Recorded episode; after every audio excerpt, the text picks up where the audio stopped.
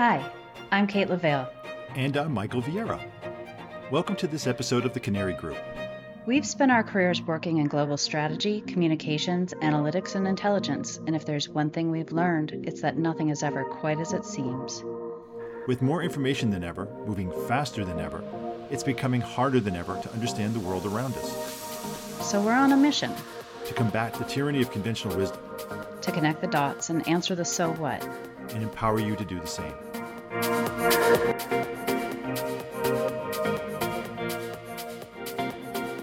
Hi, welcome to today's episode of the Canary Group podcast. Today we're going to be talking about Turkey. Uh, this one, I think, is is a favorite for both me and Michael. Turkey is truly unique. When we were coming up with fun names for this, um, a couple that came to mind was the Rise of Ottoman II, or the country that won't be ignored. It is the only one of its kind, and it is paradoxical. It is both relatively young as a country, but also incredibly historic and relevant. There are just so many things that make it not cleanly sit in one box or another. Well, historically, it goes all the way back to the Roman Empire, at least for us in the West, um, and then the Byzantines, and then the Ottomans, and now we're in the Turkish Republic, uh, the Republic of Turkey. Um, it straddles across Europe and Asia. It has one foot in Asia, one foot in, in Europe. It's since uh, its establishment in 1921, 1922. It's been a it's seen itself, I think, as being a um, uh, more of a an international player. It has tried to be part of the international community. Uh, it was one of the early proponents. I think it was it joined NATO. Very, you know, it tried to get into the EU. Part of the, I think, the ECC, the the precursor to the EU. Um, it was getting into that, um, but it's always been sort of an outsider. I don't, you, you probably have noticed that too, and it's because of its identity. I mean, culturally, linguistically, uh, ethnically, it's very different from all its neighbors. They're uh, they're Turkmen, so they're not they're not Arab, they're not Persian. Uh, their language. Don't call them Arab. right? Exactly. Don't yeah, don't do that. but they're also i mean but historically too they have had just a different they have different outlooks of how they're looking at the world they see themselves as a strong regional power they have aspirations they always have uh, and, and what you've seen in syria what you're seeing in azerbaijan and in armenia um, it's seen as a gateway to europe by other powers so china you know sees uh, turkey as being extremely powerful uh, as an extremely powerful ally but Turkey's very pragmatic, and Turkey does for itself. It's looking out for its self interests, which doesn't necessarily translate into helping other people's interests. hmm And I think you know there there are some very again you just unique characteristics. It is a secular state, um, but the state controls the church, so it's predominantly um, Islamic. However, it constitutionally they are secular. So I think that's one of the first most um, visible sort of paradoxes. Um, it's also one of the only countries in the region, especially if you're looking within within Asia and the Middle East. It's one of the only countries where social mobility is easily attained. They're highly capitalistic. I should caveat this that it's easily attained for men, um, not so much for women. But they also have I don't know necessarily about that. I mean, there is a there has been a very strong, maybe recently, but there has been a strong tradition in Turkish society in, in the post Ottoman uh, world to promote women and to have women uh, be more. I would say among in the region, I would say they were more progressive about you know where they were putting uh, the value and balance on women. It may not be equal, but it has I would, been. I would say it's not equal. I think that's safe. Yeah. Yeah, yeah, it's not equal, but it's definitely better than you know some other places, at least historically. They've also sort of counter to a lot of their their neighbors. They have leaned into state-sponsored schools and universal access to education. So you have you have a population that can go out and really compete in the world. That is that's not something that's a given at all. Uh, that certainly sets their population apart They obviously speak a different language. Um, this is, you know, everything that they're sort of prioritizing within their culture is to create global citizens who are going to be able to go out and advocate for Turkey. You know, at the same time, it's a heavily agricultural culture, but there's a very cosmopolitan, industrialized urban class uh, that continues to to both generate and enjoy uh, additional opportunities.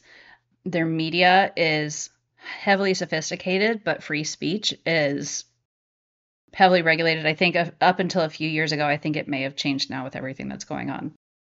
Turkey enjoyed the highest number of journalists jailed.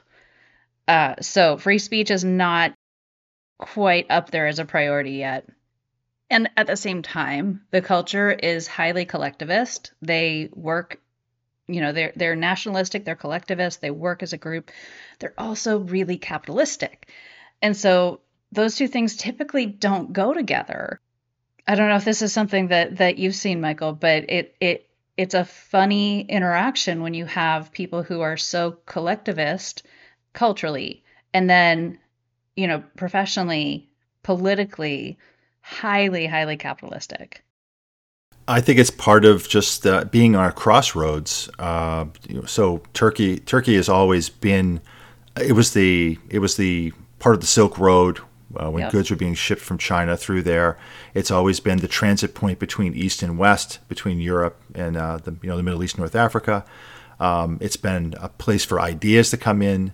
Um, plus, it's also a transit point. I mean, it has a north-south mm-hmm. and an east-west um, axis of travel. So, civilizations have come through you know Turkey for centuries, if not maybe millennia. So it's a very dynamic uh, culture, um, and it brings with it, I think, certain sensibilities. So it has some of the Western-oriented sensibilities and some of the Eastern-oriented mm-hmm. uh, sensibilities, and things that we think probably in the West that we we look at nepotism and we look at, um, you know, maybe some things that we would call corruption. Uh, they look as just a normal way of doing business, business or it doesn't. It, yeah. Of course, it makes sense, right? of course, it makes sense that I'm going to take care of my own. Um, and if you look at that from not a right or a wrong, or just looking at that as a particular way of way you're doing things, that I would explain. Well, I think that's why you have sort of this, this you know, I don't want to use mishmash, but sort of this this this conglomeration of very contradictory sort of you know behaviors and and and uh, their society moving in the direction it does. A, great example of that is, you know, again, this is this is a state that is very focused on growth and you know personal achievement. At the same time their culture is very leisurely. So if you're doing business in the region you want to make sure that those first few meetings are really about building a relationship and not doing business. You know the relationship the pacing is slow. It's a fairly relaxed culture again this doesn't seem to jive with this really, really hearty ambition. I think with all of these paradoxes, you know, it's one question that I am always sort of chewing on is did Turk it's sort of a chicken or the egg. Turkey is is geographically positioned right between the east and west and with its history of sort of empire upon empire upon empire layered on top of it and and its really really rich diverse history. I I find myself thinking, is Turkey so diverse, and is it able to successfully integrate these what would seem conflicting traits and characteristics because of its geographical position, or is it this is how the community managed to to grow this is how the culture managed to thrive was embracing that sort of diversity and dichotomy which made it the perfect place for that intersectionality? Um, I think it's well, it's it's almost like two separate countries, right? So you mm-hmm. have the part that's on the Mediterranean, and then you have the part that's the more traditional, the Anatolian part in the in the east. I think that there's a different sort of Turkey, uh, and I think the Turkey that most Westerners, Europeans and Americans, think of is the Mediterranean, the European-facing side. So, but I think that it's possible to have a you can you can entertain two separate identities. I think simultaneously. I think people do that all the time. Um, you know, we all we can we can have contradictions, right? Mm-hmm. And I think the biggest contradiction, though, when we talk about diversity, it's still diversity, though, within a sort of a homogeneous kind of culture or group, uh, barring outside, of course, you know, the Kurds, which we'll talk about a little bit later. But the Turks themselves, I think, see themselves historically as being, you know, sort of a, a homogeneous group, that, you know, with a with certain goals. The changes and differences may be where you reside within there. If you're an Anatolian peasant, say, versus a uh, a business person who's out in Istanbul, you would probably be looking at things very differently. You know, your worldview is different, but it's still Turkey. That's not unlike the U.S.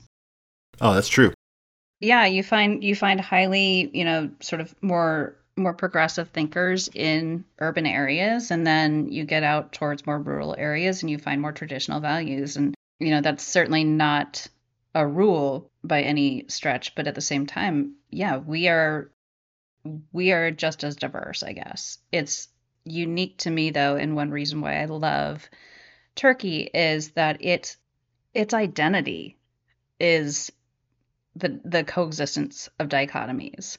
It truly sort of represents this very unique persona in a way that can can hold both as true at the same time. Uh, and that is a predominant feature that pops off the page about Turkey. That it is it is one of a kind. You need to learn it as a nuanced culture that you can't just assume things are one way or the other. You really have to pay attention um, to be successful in the region and and also to work with the Turks. So yeah, I, I do think it's I think before before we get into sort of the present day role of Turkey, it would be great to rewind, go back a little bit to sort of the the last days of the Ottoman Empire uh, to better understand the incredible evolution of this of this culture in a relatively short amount of time. Michael, so towards the end of the Ottoman Empire, what were their relationships like with their neighbors? Uh, I would say their relationships with their neighbors were complex and conflicted. They've always had a, if you look at Europe, there has always been a fear of, uh, of Islamic encroachment. So it came from the south, you know, through Spain and through coming from the east, coming in through uh, the Balkans and then through you know into what's modern day Austria. Um, in fact, you and I were talking earlier that uh, the croissant is actually a symbol of uh, it was of the Europeans uh, defeating of the Turks. I think at the Battle of Vienna. So there's always been this very strong sort of feeling that the Turks were encroaching in and bringing in sort of like a foreign influence, and that sort of explains sort of the reluctance of Europe to fully embrace modern day Turkey. Um, and you see the relationship that, that, Turkey has with Russia. That's very old. Um, and that's been along religious and cultural lines uh, where the, the, uh, the Russians saw themselves as pushing back on this foreign encroachment of, you know, of Islam and also bringing in the Turkish, uh, Turkish encroachment into Europe itself. And then to the south, uh, much of the Levant and Saudi Arabia over to Egypt, all of that had been part of the Ottoman Empire, but it began to fragment and decay and was already well on its way of becoming sort of independent. It was operating under nominally under the rule of the Ottomans, but it was uh, becoming sort of independent in how it operated, uh, probably before the First World War. So by mm-hmm. the by the First World War, um, Turkey was sort of the sick old man of Europe, and it was one of the leading causes uh, because all the countries in Europe were lining up to, to go after Turkey. Uh, when it, eventually it was going to fall, and they were looking at all the pieces that they wanted, but it didn't quite go the way they wanted. And so, so when Mustafa Kemal Ataturk, um, he was actually a young military officer. He was reform-minded, uh, and he was part of the group of Turks that had defeated the uh, the British incursion into Gallipoli when the, the, French and the British were trying to open the straits, the Dardanelles Straits, to take Istanbul. Um, that was actually a major, you know, step into the idea of a Turkish identity, not an Ottoman identity. And so by the end of the oh, and also during the uh, the, uh, the, the late Ottoman Empire, there were things like the Armenian genocide, which is heavily contested by the uh, by the Turks to this day. But you saw you know, there was just a lot of things that have left baggage that the Turkish Republic has had to sort of pick up the pieces afterwards. To to go a little bit deeper on the Armenian genocide, the Turks saying that they didn't do it, all evidence to the contrary, it creates a level of distrust that you don't necessarily believe what they're saying. And I think that those are some lasting marks that that carry through that sort of as a culture when you can't necessarily agree on reality um, it becomes very hard to sort of trust the other's word and interpretation of events wouldn't you say uh abs- yeah i'm here i'm going to use absolutely again but it fits it fits into this um, but look at if you look at this you have the historical context and then you have the modern context um, Turkey and Russia currently, right now, have sort of, they're finding things to agree upon, but there's things that they disagree upon.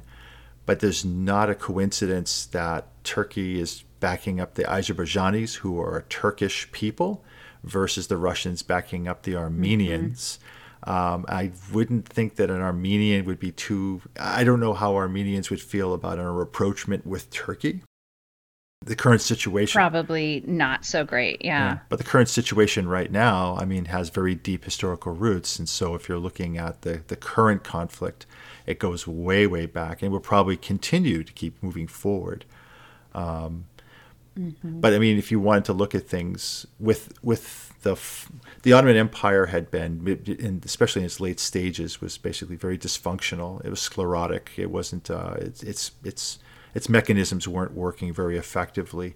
And so by you know 1923 to 1929, uh, when you see the, the the new modern Turkish state under you know Ataturk under uh, Kemal Ataturk, you start seeing changes in the culture. And we had talked earlier, I think, about how women were seen. Um, it became more secular, but it also came under the control of the military. But would you like to address, I think, some of the economic parts of that period? Yeah. So what we saw, and I think it's easy to imagine how this came, how this played out, but recovering from World War One as a new nation, um, there was really, I would say, an economic focus on private accumulation.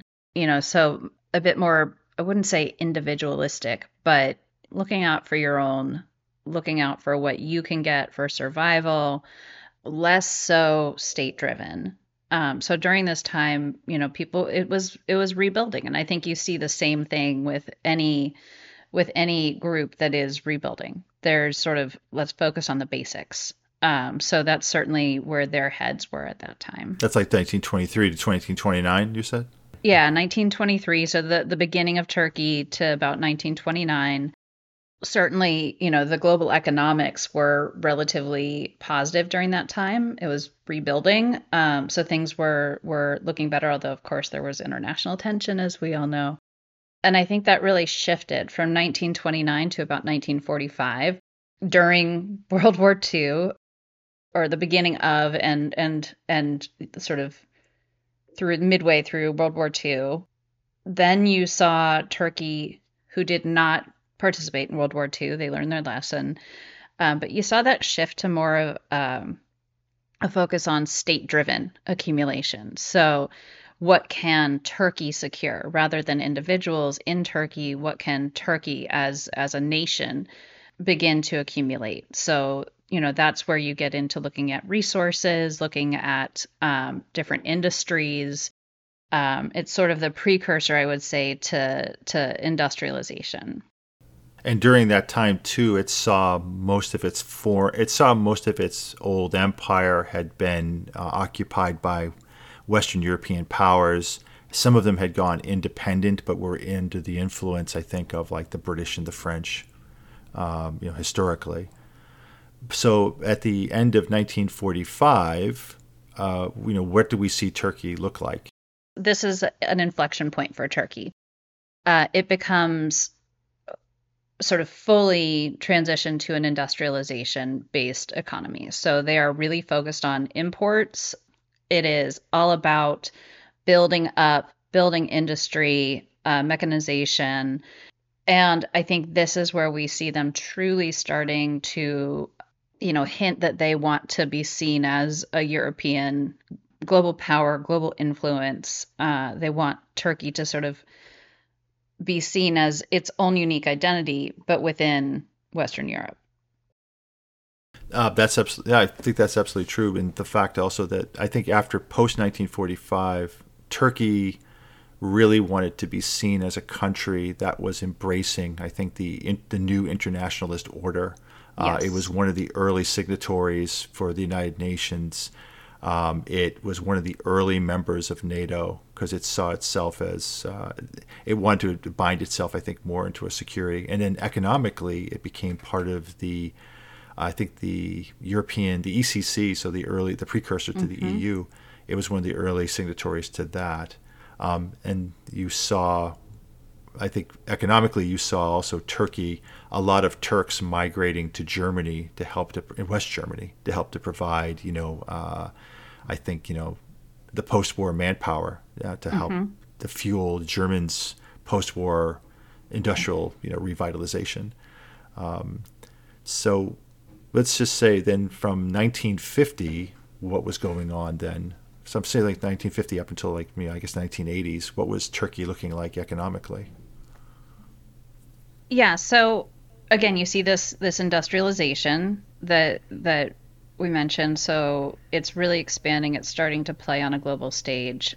They are also tr- sort of the second step for industrialization is looking at becoming a major trade hub. So they are growing with goods, services. Um, it, it, becomes a mecca for financial markets.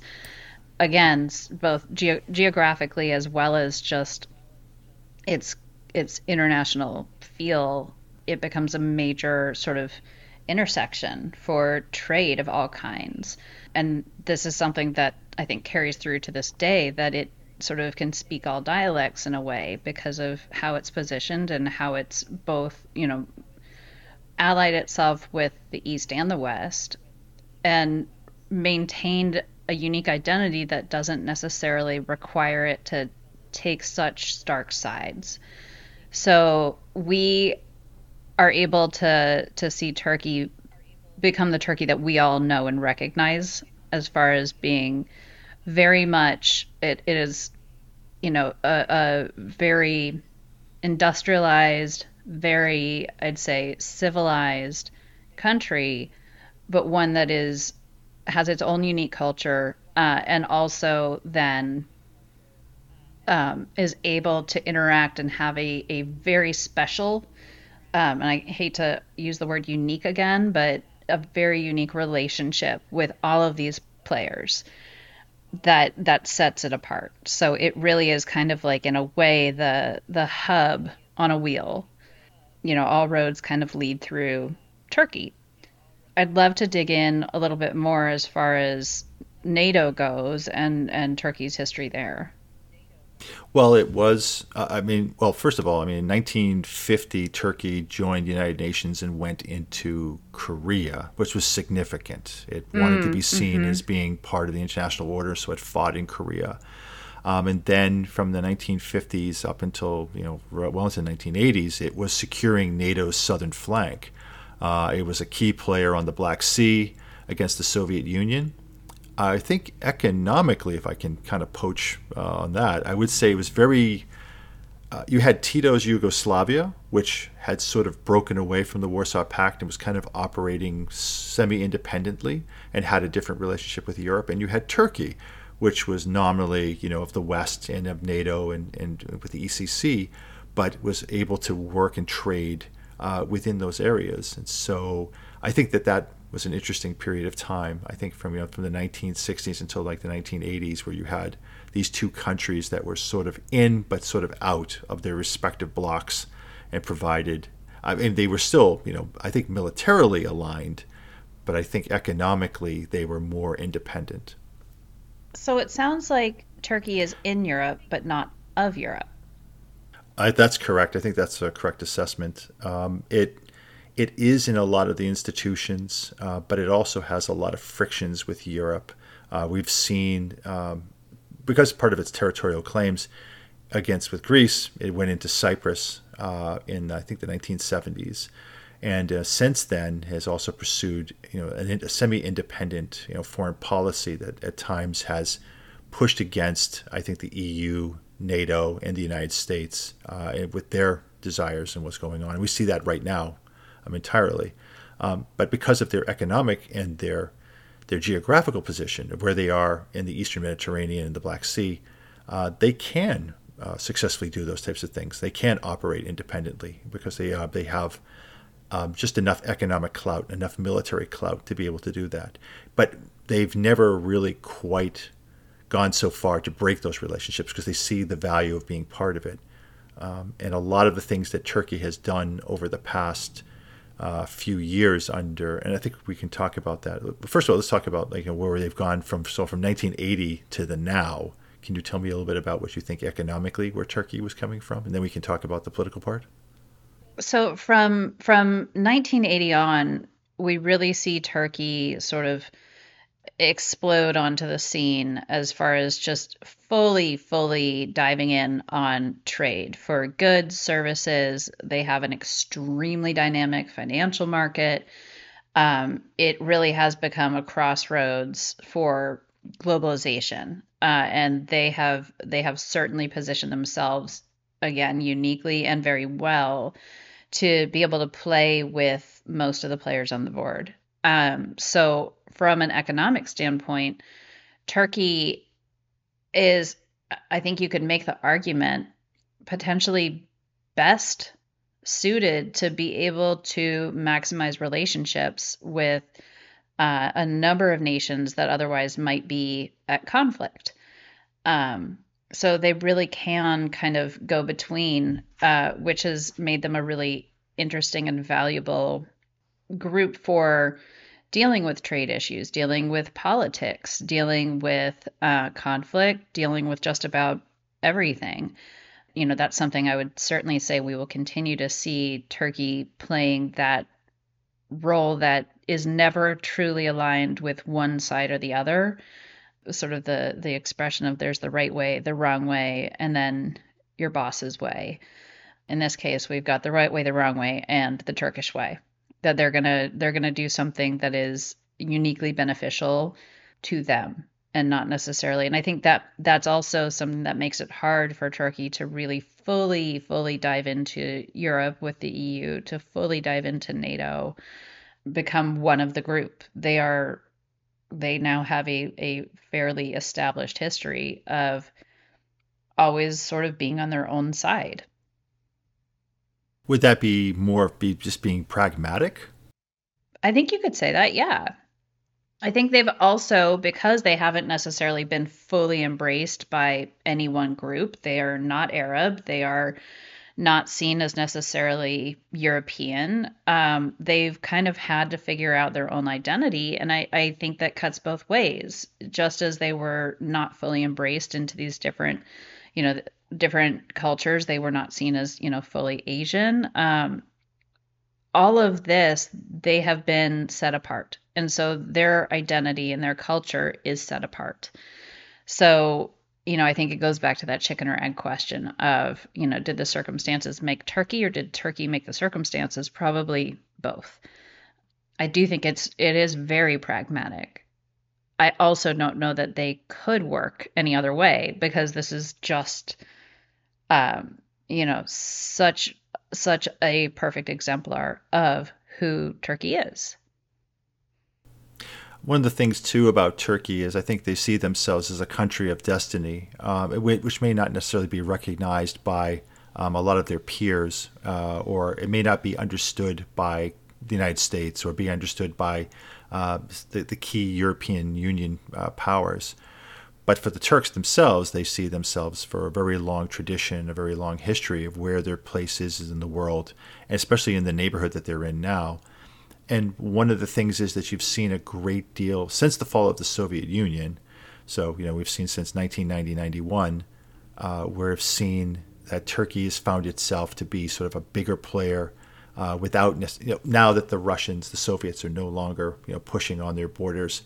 Uh, they now have these smaller countries and I think they saw a lot of I think they saw like a lot of opportunities going in there you know, from the 90s and then to the you know to the modern age.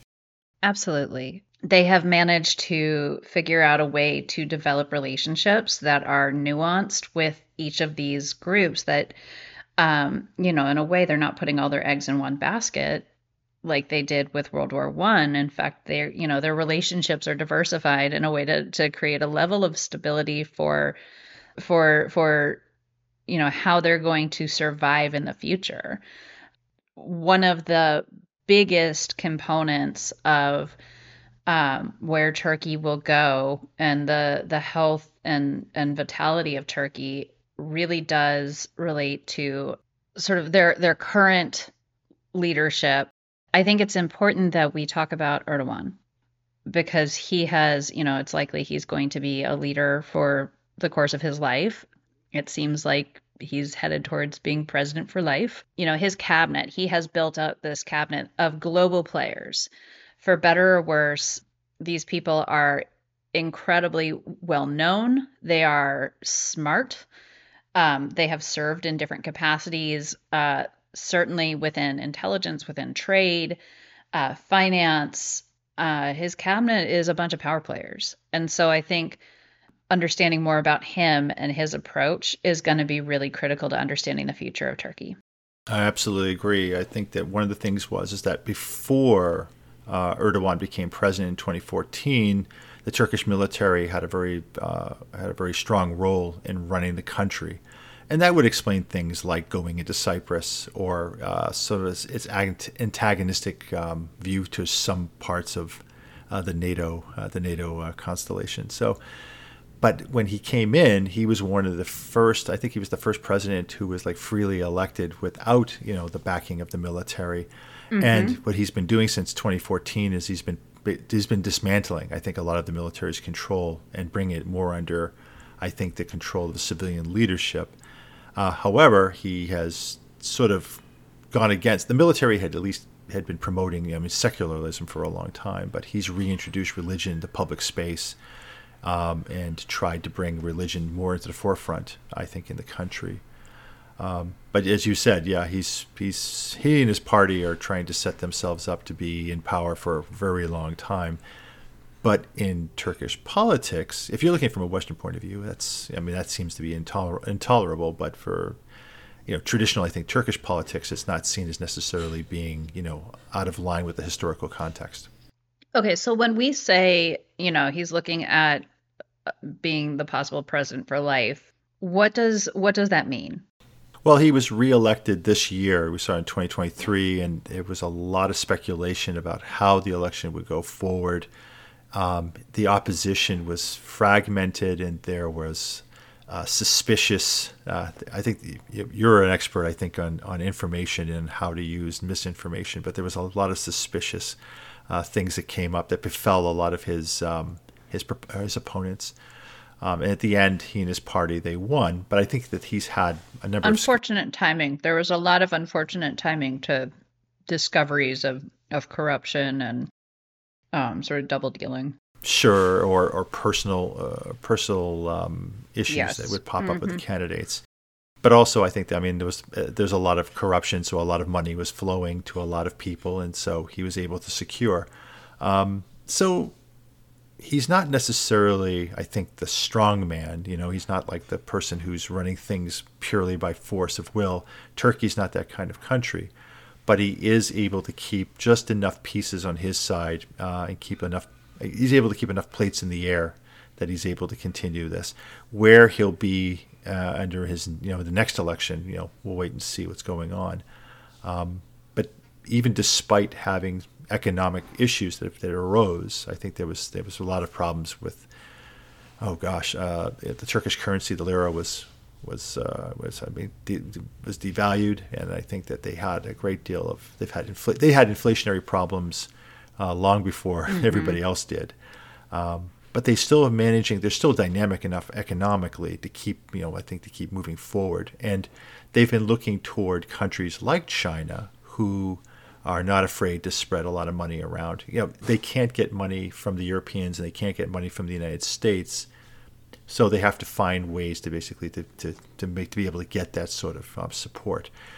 But things change so quickly, and we've seen. I think I think probably six or eight months ago we would have said, well, you know, Turkey's probably on a trajectory to be going more toward you know China. But now that we've seen the war in Ukraine going the way it has, you're seeing that um, I think Turkey is sort of pulling back the stick a little bit. Still going to China, still operating with a lot of countries that you know you might think are um, inimical to uh, probably not in, in Turkey's best mm-hmm. interest long term.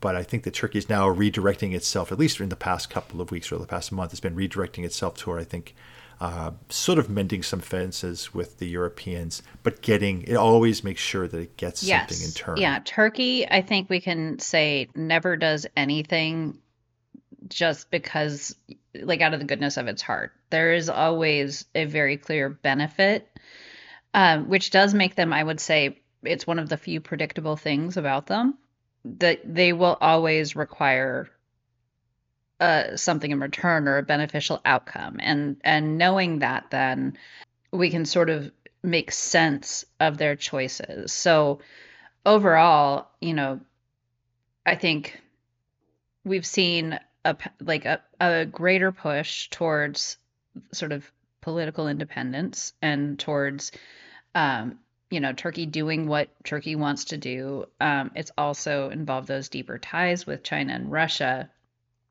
but things, as you said, have shifted. Uh, so with NATO, could we could you tell us a little bit more about? Um, I mean, Turkey has been in the news a lot with NATO. So trying to lean in and be that active partner, um, trying to have a say, trying to determine who else is allowed to to join. All of these things I think are are really interesting for um, an organization. NATO, you know, probably up until like last year or the year before, was kind of like, eh, it's outdated. Nobody really needs it anymore. And now it's incredibly important, obviously, uh, with Russia's invasion of Ukraine. And Turkey's trying to say, like, what? I was always really active. I was always, you know, sort of, I always cared about this. What is, I guess the question is, what is the benefit to Turkey? Because there's always going to be a benefit for Turkey. Well, Turkey will always press its advantages, and when it, in, to be admitted to NATO, you need to have a unanimous decision across the board of all the members of NATO. Every single country has a veto, uh, for and there's a number of reasons why they could do that. Uh, and Turkey uh, has its reasons to, to for the Finns and the Swedes. Part of it was politically because Turkey has a has an internal security problem yeah. with its Kurdish minority, you know, um, and it's it's deathly afraid of a unified Kurdistan, and and that was one of the big reasons why Turkey was having a lot of was butting heads with the U.S. because the U.S. was in Syria and it has been using the Kurds for a number of years as it had seen mm-hmm. the the Kurds as an ally and had been uh, in Iraq, uh, Iraq, Iran, and Syria especially when we had forces on the ground. And uh, in, in, Syria, we, we relied a great deal upon, uh, mm-hmm. I think, along the Kurds to provide us with intelligence, but also just uh, to have that sort of moral and political support on the ground. Uh, that was something that I think that, that frightened the Turks to death. They didn't want to have, especially if the U.S. was was backing up probably the greatest insurgency that they're facing uh, they were concerned about that. And the flip side too was that there was a lot of Kurds. Uh, a lot of Kurds had left Turkey and had gone to uh, seek asylum. These were people who were, mm-hmm. who were mm-hmm. considered to be terrorists by the Turks. Uh, they ended up in Finland and mostly in Sweden. So I think Erdogan and I think Ankara saw particularly that this was a period that they could come in and get uh, concessions and get these countries to knuckle down and follow more closer to a, a Turkish line um, at the same time, too, by holding up the process, uh, especially with Sweden, um, then that they could get concessions. And two of the concessions that I've heard about, one of two of the concessions was, I mean, they were getting drone technology from the Canadians, and uh, F-16s from the United States, improved F-16s, you know, fighter jets. Uh, that we were holding off on giving them for our concerns that the Americans were concerned mm-hmm. that they were going to use the F-16s against the Kurds, and I think the Canadians were concerned about them using drones because the Turks had been supplying drones. Those drones, by the way, have been supplied to the Ukrainians and to uh, the Azerbaijanis uh, in in recent wars. But now that we need them, I guess you know. It, it, it was just in I think in NATO's interest to sort of cave in on some of these things, and there's been some talk too that the Turks may have received mm-hmm. other concessions, maybe economically.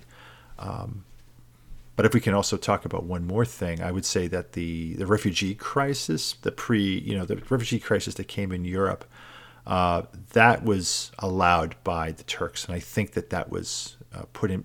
I definitely know that mm-hmm. was put in mm-hmm. place by the Turks to put pressure on Europe um, because the Turks said, well, you know, we're just going to let these people through. And this was the only way they saw that they could put pressure to, to have the Europeans consider them to, because it's, it's Turkey, it's still part of Turkey's ongoing desire to be a, a full fledged member of the EU. And the EU just continues to keep putting it off and putting it off. So, you know, look for more crises like this. If, if, the Turks can find a way to put pressure on NATO or put pressure on the EU or put pressure on somebody to make them listen to them, they'll use it. So they are always there looking for the attention, um, trying to trying to somehow angle an invite to the party. Right, they're Glenn Close and Fatal Attraction. That's why I think we said, you know, you they, are the country that won't not be ignored. ignored Michael. exactly, exactly. Yes. That's um, that's that's what I thought of when we were we first you know were writing this up. Uh, I think last week, that's exactly in my mind that I see uh, Turkey is they will a bunny boiler. Ooh, for lack of a better word, they yes. will boil uh, the bunny. Yeah, if they have to, uh, uh, or at least threaten. You know, they'll hold the bunny over the yes. pot and say, "Oh my gosh, I, that's that's that's a scary that's a scary kind of idea." But it's the idea though that if it's if Turkey sees it that's in its natural national interest, it will do these types of things. And we've seen that with its relationship mm-hmm. with, with Russia. It was yes. it had a conciliatory tone with, with Putin for a while until I think Turkey saw it didn't it, Turkey doesn't want to see Russia win in Ukraine. And what that's why then they're supplying. So it, that's why they brokered I think the Ukraine deal for food yeah, and we will we will definitely get to that in a minute. I think um, you also see Turkey. I mean, they they are very pragmatic. I think you hit the nail on the head. They, if they are not well aligned with Russia, they don't want to see Russia win. At the same time, because there are still uh, relationships there, a soft a soft exit would probably be preferable that's looking less and less feasible. Uh, and so Turkey, of course, then needs to look out for Turkey, which means aligning further with with Europe um, and making sure that you know its its role is taken care of. I think this leads directly towards what we've all been hearing about the past week or so, the Black Sea deal. Can you tell us a little bit more about what the Black Sea, sea deal was? Uh, Turkey, uh, in conjunction with the United Nations, brokered a deal with the Russians and the Ukrainians to allow uh, Ukrainian foodstuffs, mostly wheat and uh, and I think also sunflower oil, to come out of uh, three Ukrainian ports on the Black Sea, and it would allow the Russians to go in and to inspect shipping going in and shipping coming out to make sure the contraband wasn't coming in or out of the country. And then for the idea was then it would be allowed. I think it was it was on a certain period of time that this deal was there. Um, and the Russians had been off and on threatening because this was Russian leverage, right? Um, but mm-hmm. uh, but the Turks had the Turks had given you know shown some good faith and supported the Russians on certain things, um, and so therefore they were they acted as sort of a guarantor, I guess, uh, in the Black Sea because they don't want to mm-hmm. see the mm-hmm. Black Sea become a no go uh, no go zone. Um, and this ran, but up to last week, in fact, right after we recorded our food insecurity podcast, the Russians yep. obliged us. Uh, thank you, Russia. Uh, made us made us look very yeah. Your relevant. timing was on point. Impeccable, yeah. right? Uh, that's one of the reasons why I think we're reluctant to do something on nuclear conflict because we're afraid of the consequences right. of what would happen. Um, you know, because we have that sort of power, folks. Um, yes, I mean we have influence. We do. But the fact that now that Russia's backed out, and the reasons why Russia's giving is is that well, you know, we we're having problems uh, getting shipping and insurance to come into the Black Sea to move our own stuff out. Uh, it was, sounds reasonable, but I mean, there is a war going. On. They also weren't necessarily, yeah. They this is I think the third time that Russia has backed out of the Black Sea deal, and then a few days later they've rejoined. Uh, this one looks a, a bit more permanent, shall we say? You know, and and some of the reasons, in addition to just the challenges that they're having with sanctions, they're not seeing some of the advantages that this deal was supposed to uh, bring to Russia manifest. You know, of course, tariffs, any sort of any sort of relief there. It's it's not. It doesn't you know, with sanctions, that that no longer really materializes. So Russia's not seeing the advantage in it for them other than being able to inspect cargo. um, and it may also be a great avenue for them to actually still be able to operate you know under the cover of darkness in a way but at the same time you know they see a greater benefit towards withdrawing there are some major ramifications of this, though.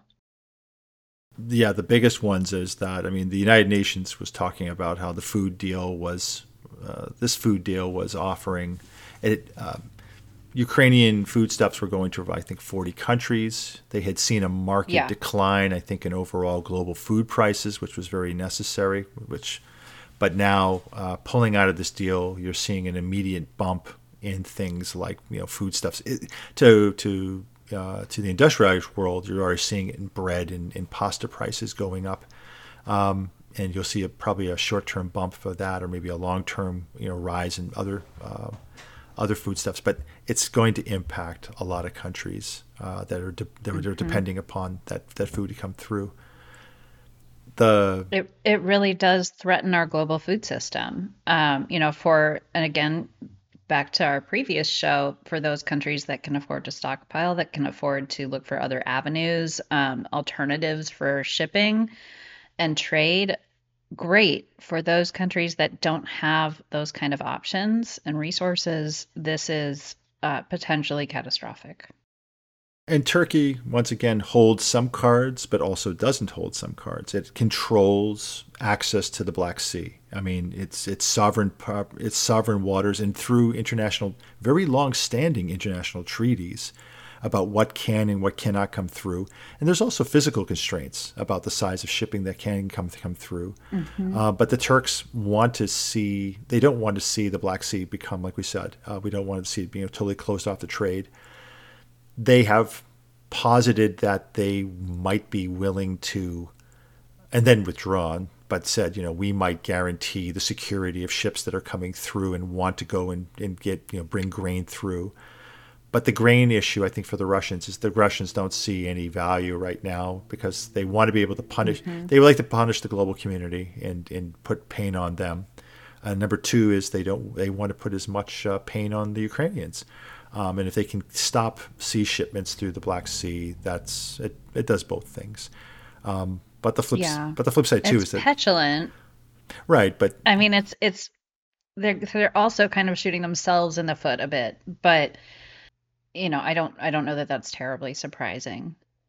But one of the things here too is that you know suddenly Turkey realizes that things might be every time things get a little bit hot, you know, or things start looking like there may be a um, you know that war in Ukraine might be going in a, in a, in a more dangerous direction.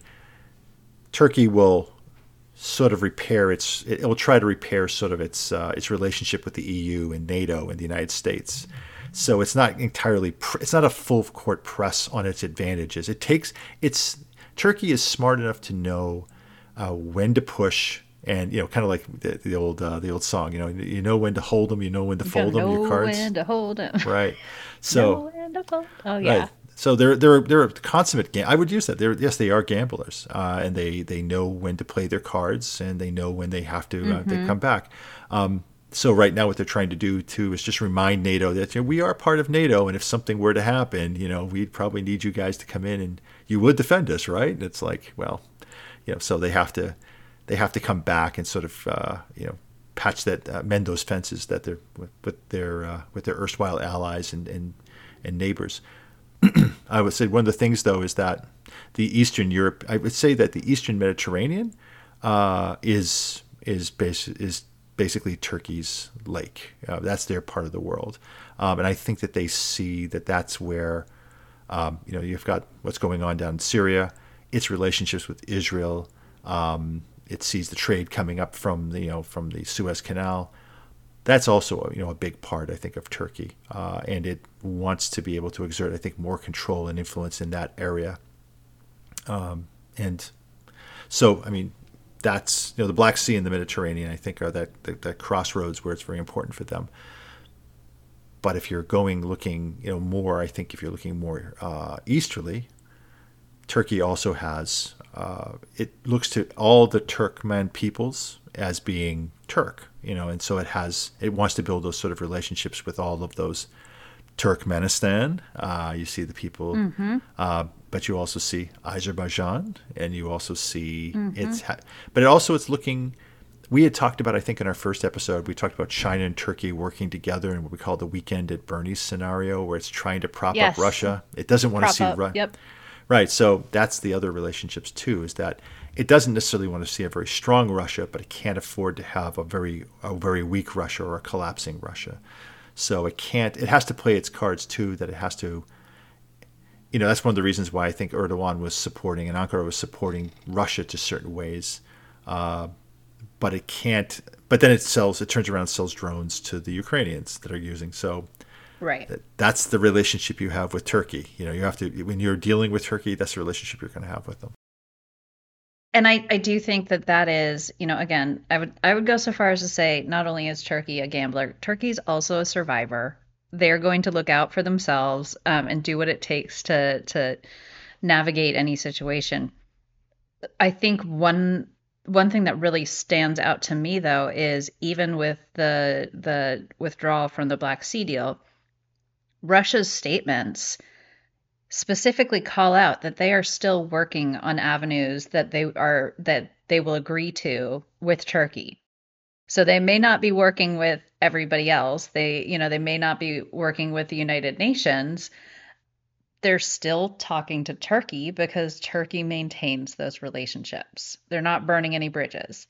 They'll go just far enough before the bridge actually catches fire. It may be smoking a little bit, but it doesn't catch fire. So that positions Turkey, you know, in on the global stage as still somewhat allied to Russia, which for better or worse, you know, I think you can see reasons why that is beneficial and, you know, potentially hazardous for Turkey and why Russia would mention that.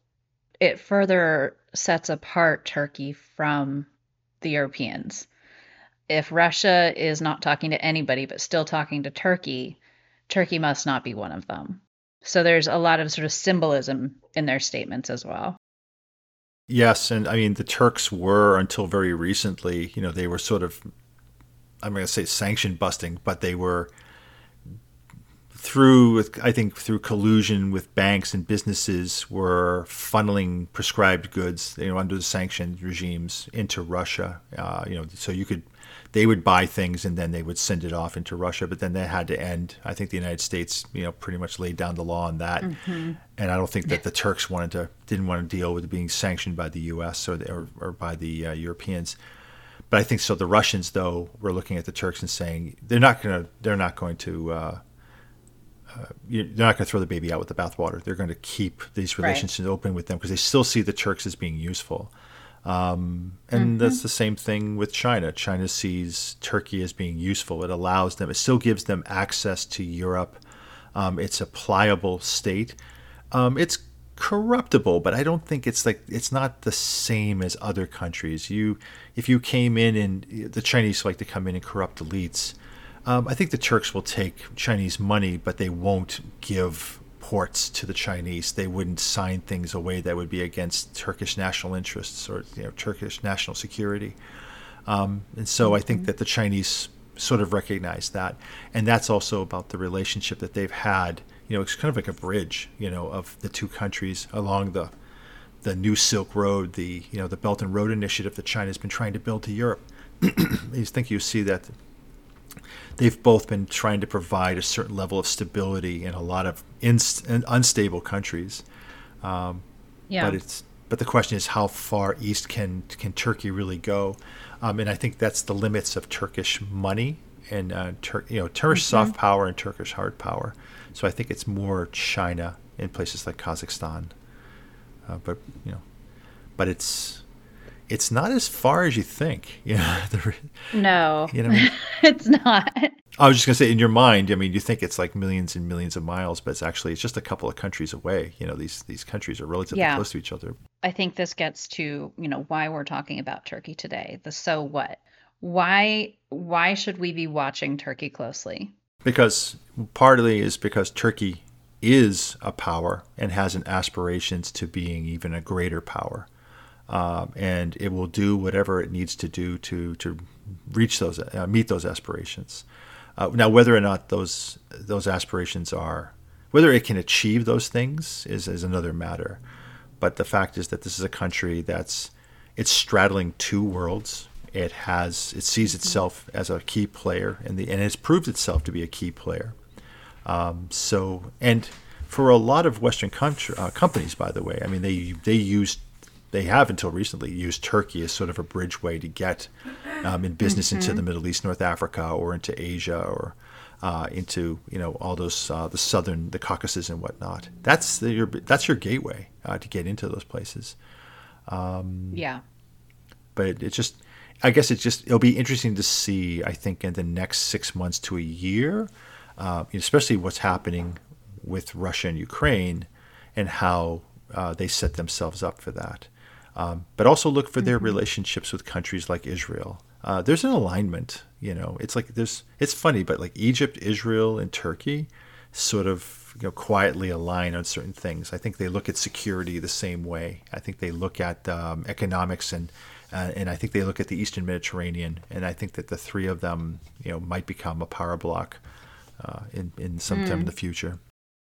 That would be really interesting. I mean, they have their Achilles heel. All three countries have their Achilles heels economically. Uh, so, I mean, that's the other yeah. side too.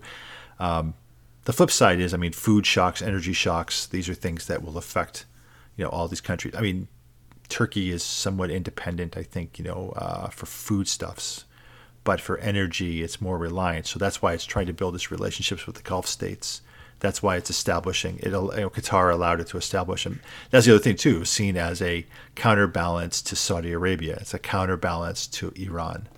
So now the question is, you know, how effective. like when you when be? you get on when you get on like one of those old school scales, I feel like Turkey is like the one pound weight that tips it back and forth. Like it's it's not a heavy weight. It's not like the big fifty pounds or twenty pound level weight. It's like the one pound that like makes or breaks it. Yeah. And it goes back and forth a lot more. Yeah. That's an extra. We've yeah. now compared Turkey to any number of Turkey's a gambler. now Turkey is a weight.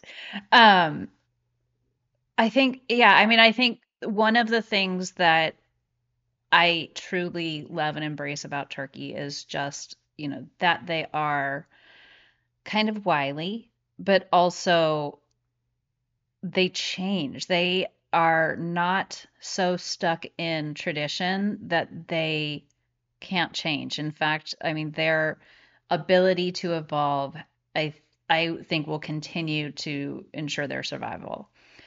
Um, I think we need to think about what happens next as far as, you know, if this if this leadership falls for any reason or dies or what have you, what does that next um, you know that that succession plan look like? That one I have a big question mark about. Um, but for the most part, I do also kind of believe that Turkey will always be Turkey, and they will continue to evolve. They will continue to to look out for their best interest and continue to to try to play a bigger role on the global stage. Well, as people should know now that they've listened, this is our third episode, and people should know that we always have to bring up demographics and geography. Um, Turkey has positive demographics, and Turkey does have uh, its geographic location makes it vital, and that's the big thing. Is yeah. that that's if, if lack of anything else is that uh, geography posi- has positioned Turkey in a place where um, it's always going to be a bridge between different uh, you know different economic uh, centers. And you see countries that have leaned into education and prioritizing education as being really they they have a tendency to thrive and so i think that also is another another sort of indicator that turkey is going to continue to thrive to get back to your your original uh, question though you know what comes after erdogan I don't know. Uh, I think in some ways, I think Erdogan has been uh, a driving force. I mean, his party, his Freedom and Justice Party, FJP, has been well. He helped to start it, and he's been one of the main, you know, proponents for pushing it. And so you're not exactly sure, you know, is there somebody who can come behind him and maintain the momentum? Uh, would the military reestablish its role? Uh, it's possible. Uh, the power elites who've been sort of driven underground by Erdogan's, because uh, Erdogan's been going after, I think, a lot of the traditional, uh, the traditional elites and the traditional power centers. Mm-hmm. Um, those, a lot of those have been driven underground, but I'm not 100 percent sure. Plus, I mean, there's a the younger generation of people within uh, Turkey, especially the the urban uh, youth, I think, are more. Um, I think that they want to be, I think, more aligned, have a more, I think, Western alignment rather than a traditional mm-hmm. Eastern alignment. But once again, if you're out in the eastern part of the country from Anatolia, you're going to be, you know, you're more of a farmer. Uh, you're down south on the Syrian border. You're up near Kurdistan. That's a totally different country, um, and you may be more conservative. And you see this sort of reintroduction of religion too, right? Um, that I think can can sort of shift things and shift shift the culture as well. Absolutely, uh, I think that the key here is that it's it's a it, as we said in the very beginning, it's a it's a country of, of paradox and dichotomies. It's a country that can be two things at once. Um, it can be mm-hmm. secular and religious. It can be Western looking and Eastern looking. Um, it can be industrialized and also agrarian. Um, it can be there can be a certain amount of uh, creative freedoms, but also you know a crackdown on certain things. Um, mm-hmm. You know, but it's also I think that's that part of the world. I mean, Syria before it collapsed into anarchy was sort of the same thing. Um, you know, people told me. Yeah. Um, I, am Syrian, by the way. I don't know if people that's, but I, I was adopted, so I'm not really. I guess I'm not really Syrian, Syrian, but people that I met who had come I mean, from you, Syria. You are. I am. Yeah. Right, exactly. But at least, at least you know the, the chassis is, is Syrian. Um, but yeah. But one of the key things is is that I, a lot of people that had been living in Syria, you know, during under the previous Assad regime, said that there was a surprising amount of freedom in which you could do as long as you had money and you didn't you didn't say anything against the regime. You could pretty much do a lot of other things. Uh, and I would mm-hmm. say that that part of the world is sort of like that. As long as you didn't criticize, you know, uh, if you don't weren't criticized, right? Don't rock the boat. Just do your thing, and everything will be fine. I don't know how. I don't know how sustainable that is. Um, but mm-hmm. one of the mm-hmm. things is is that I mean, remember Turkey is you know, uh, Turkey is cognizant that it has a failed state on its southern border. Um, it is yeah. concerned about you know the spread of uh, of I think Islamic fundamentalism and it is concerned. It would I don't think Turkey would go so far as to allow itself to become you know uh, in the other direction, become you know a uh, religious driven state. I think it's just using it. It's mm-hmm. being pragmatic again, saying you know secularism got us this, and so now we have to go the next step and do this.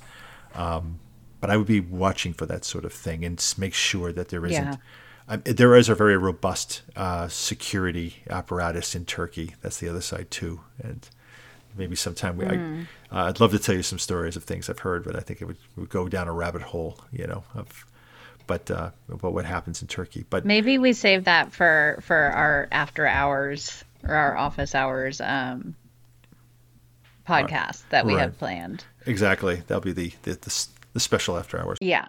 So, Michael, thank you so much. This has been really enlightening. I I remain completely entranced by Turkey. I think that there are there is always something to learn. There's always something to try to understand. You know, there's some few basic principles that Turkey will always get something out of it. Turkey will always look for the right angle, but at the same time, um, it's an incredibly vital culture. It is their art. We didn't even get to their their art and culinary scene, which is incredible. Uh, you know, it's been influenced literally by practically everybody. um, but I think it's also one that we need to keep an eye on because it plays such a central role in so many different, you know, dynamics, relationships, and events. Um, so, just to do a little bit of housekeeping before we close out, we wanted to talk with you a little bit about our plans, which is we're going to try to post a show probably once every couple weeks you know just just for manageability but we would love to hear different ideas of what you'd like us to talk to or talk about. Also thank you very much for for rating our show uh, subscribing to it. Um, we're starting to see an uptick there. That's really exciting to be three shows in and and already seeing that so thank you very much also thank you for bearing with our audio uh, we are learning as we go um, I think this is our first episode where we may not have to record the show multiple times, so that's a that's a big step for us. But we wanted to to say we appreciate your patience and understanding as we figure out how to do all of this. I know it'll shock you, but we are not yet professional podcasters. Otherwise, thank you so much. I hope you have a great week and hope you enjoyed the show. Thank you, everyone. Thank you for joining us on this latest episode of The Canary Group. If you like us, please subscribe and give us five stars on your favorite listening app. Have something you'd like us to dig into? You could reach us at info at canarygroup.org. You can also find us online at www.canarygroup.org and on social media at canarygroup.org.